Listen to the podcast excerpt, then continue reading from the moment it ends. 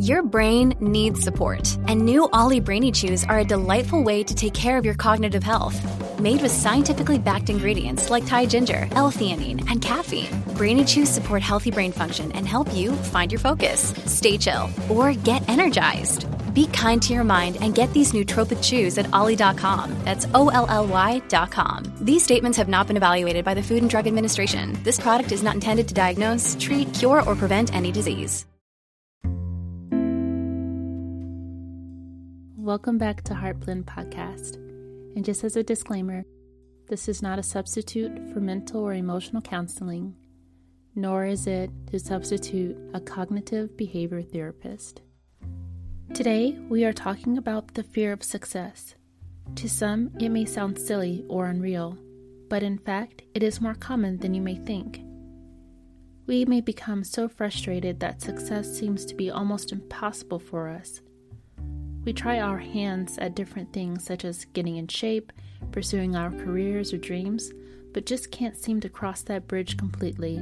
Sometimes, the fear of success appears as other fears, such as the fear of loss, the fear of exposure or feeling inadequate, which relates to the fear of vulnerability, and the fear of being outcasted.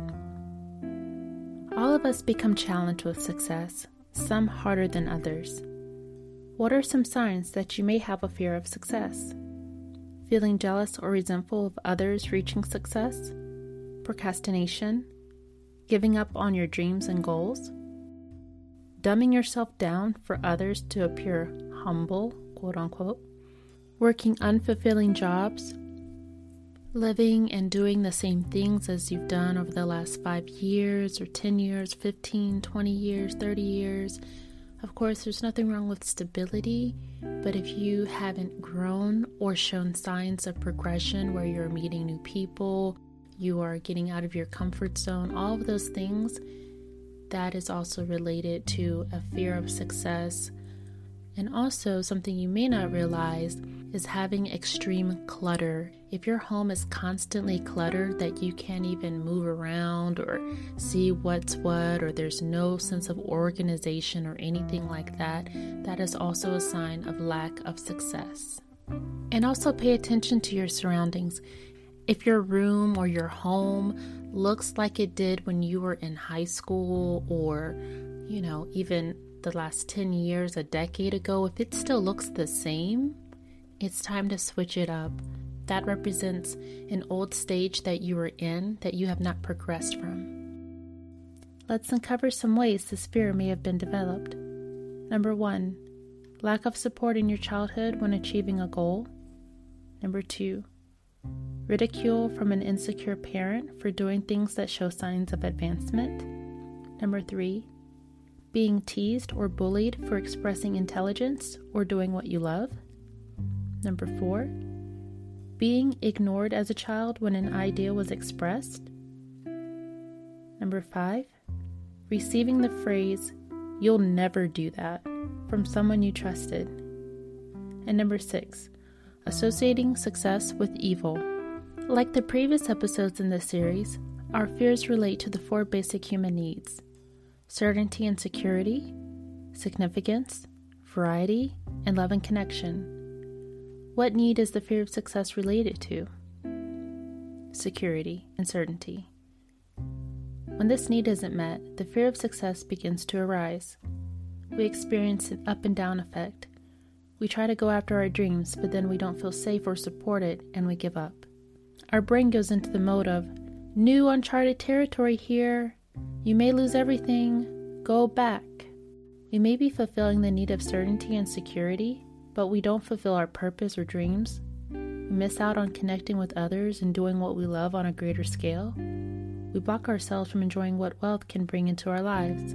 Do you see that by fulfilling your need to have security and certainty with the fear of success blocks you from all the other fears being met?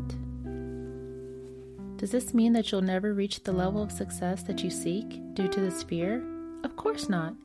We just need some rewiring. Remember to stay gentle with yourself, and it's not your fault that you have this fear, but it is your responsibility to find the most effective way to push forward. Although you may feel frustrated that you aren't completing your goals, It's simply because your brain hasn't learned that it's safe to reach your goals yet. During your time in childhood, you received so much negative feedback that it taught your mind and your brain to associate success with pain. Pretty contradictory, but once you understand the origin, it completely makes sense. Let's discover some tips to help us reduce and overcome the fear of success. Number one, trace your origins to how you think this fear was created. When did you first feel discomfort in wanting to do something positive? How did you handle this situation? Did you shut down? Did you lash out or feel sad? Or were you easily convinced? By seeing the possible roots of your fears helps you to understand why you feel this way. When you realize that it's not because you're unlucky, unworthy, or not good enough, you can begin to move forward.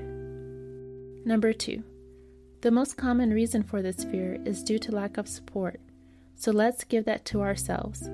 It's time for a makeover, but not just any makeover, it's time for an environment makeover. Get rid of clutter. Clutter represents the physical manifestation of unfinished business, much like our forgotten goals. Clutter begins to rise when we don't finish what we started. Surround yourself with colors that make you feel good, read books, and listen to podcasts that motivate you. Completely douse yourself in motivation. Put quotes and positive words up that inspire you to meet your goals. Get a dry erase board and a calendar to remind yourself of your goals and track your goals so that it can continue to support you. Use a voice recorder on your phone to record your new ideas and goals. When you replay it, it will help motivate you by hearing the excitement when you feel discouraged. Number three, change your tribe. If you don't have a good support system, it's time to surround yourself with like-minded people. Network with people who are successful and do the things that you may want to do. It may feel uncomfortable at first and maybe even a little scary, but it's time to get in the right circle. If you are in a relationship with someone that keeps you stunted and doesn't support your growth, it's time to reevaluate that relationship.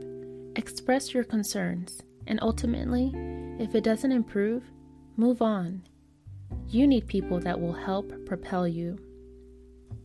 If you have unsupportive family members, don't share your goals with them during the process stages.